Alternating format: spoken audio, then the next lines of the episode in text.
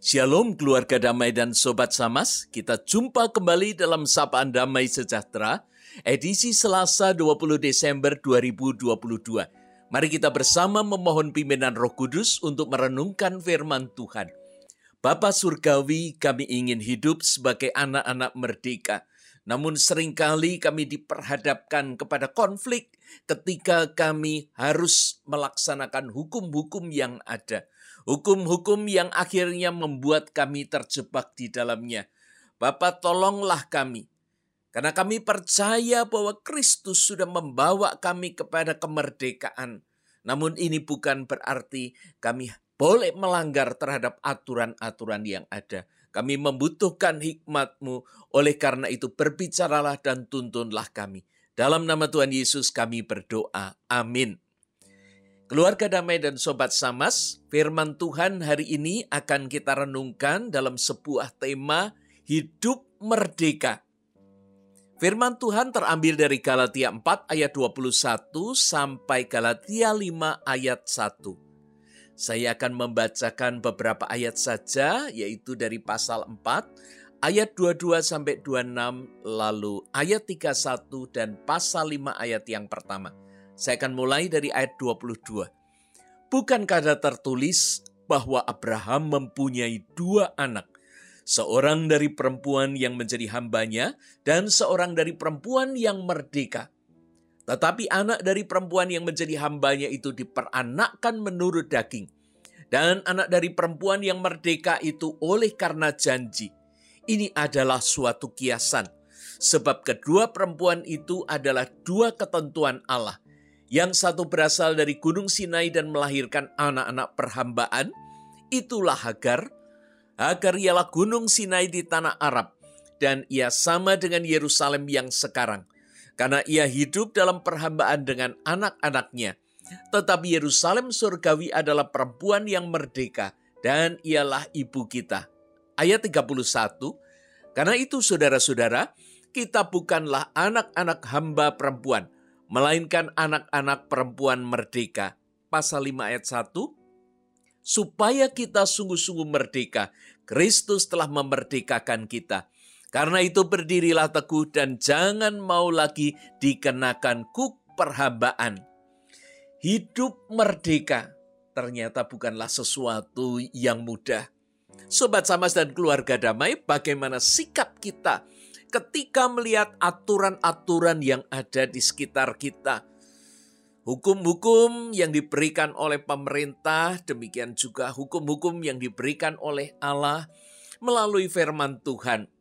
Biasanya kita akan memilah hukum-hukum mana yang nampaknya sesuai, cocok dengan kita. Nah, ini yang kita ikuti.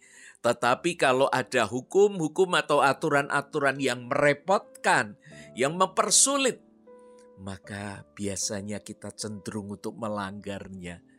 Bukan begitu, Bapak Ibu. Oh, kita harus punya integritas, sikap yang benar. Tidak boleh tebang pilih ini. Yang aku suka, aku taati. Yang aku tidak suka, aku langgar saja. Perikop ini berbicara tentang kritik keras Paulus yang menentang penafsiran eksklusif dari hukum Taurat. Ada begitu banyak hukum Taurat yang ternyata menyulitkan orang. Bagaimana bisa? Bukankah itu Allah yang membuat?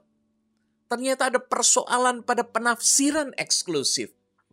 Kisah Hagar dan Sarah ini cukup dikenal oleh kaum Yahudi dan pembaca surat Paulus pada saat itu, di mana hanya mereka yang tunduk kepada perjanjian Sinai yaitu hukum Taurat, yang akan berbagi berkat dengan Abraham.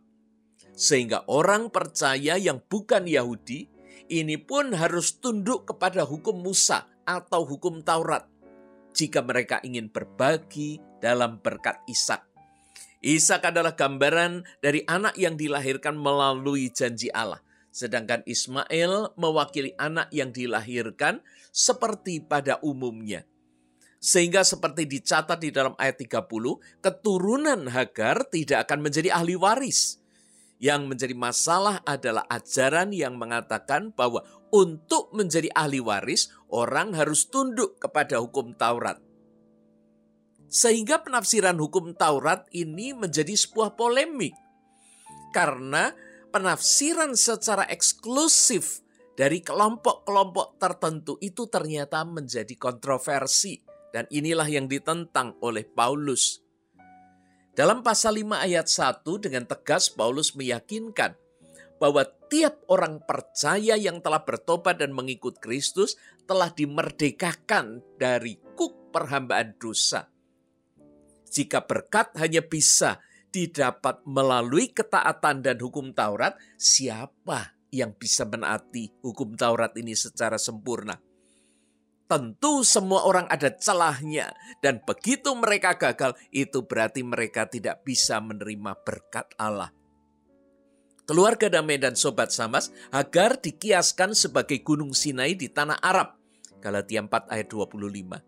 Kiasan ini menunjuk kepada Yerusalem yang sekarang ini. Jadi ada orang-orang Yahudi di, sini. Karena ia hidup di dalam perhambaan dengan anak-anaknya. Perhambaan kepada penafsiran hukum Taurat yang keliru. Tetapi Yerusalem surgawi adalah perempuan yang merdeka ialah ibu kita. Ini disebutkan dalam Galatia 4 ayat 26.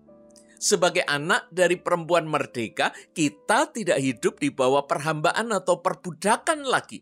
Melainkan kita hidup di bawah perjanjian dan anugerah. Sementara Hagar adalah seorang hamba perempuan, sehingga semua keturunannya yang lahir atau dia lahirkan tentu menjadi hamba semua hukum yang bersumber dari hukum Taurat menjadikan manusia sebagai hamba-hamba hukum Taurat.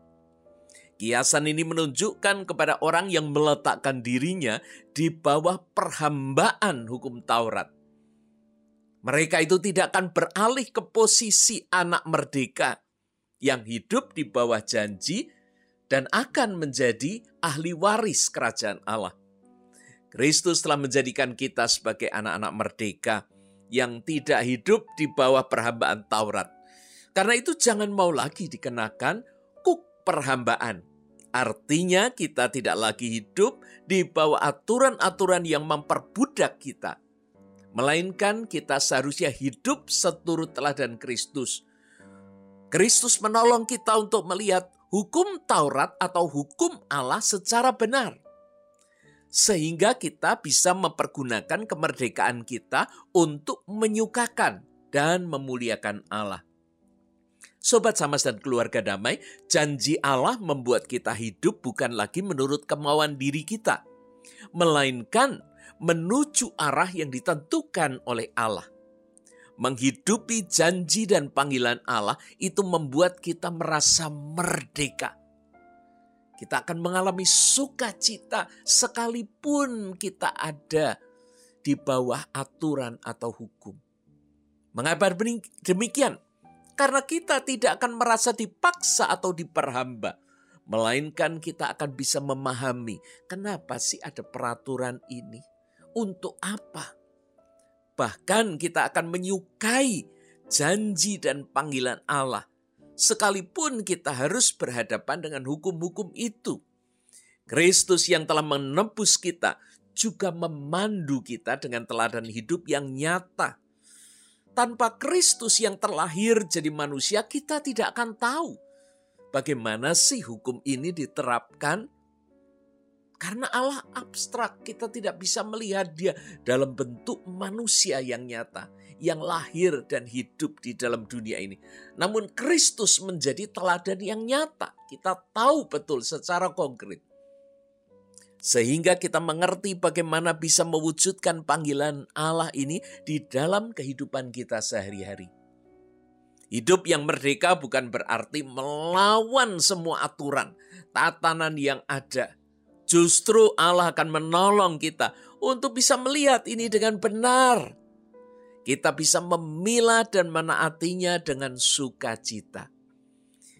Mari kita menutup renungan hari ini dengan berdoa, memohon agar kita dimampukan untuk hidup dalam kemerdekaan secara benar. Allah Bapa yang telah membebaskan kami dari perbudakan dosa, berikan kami hikmat ilahi untuk melihat cara hidup dan cara pandang yang benar terhadap berbagai aturan dan etika di sekitar kami, agar kami dapat menyikapinya seturut kehendakmu. Dalam nama Yesus kami berdoa. Amin. Sobat Samas dan keluarga damai, selamat menjadi orang-orang merdeka. Tuhan memberkati.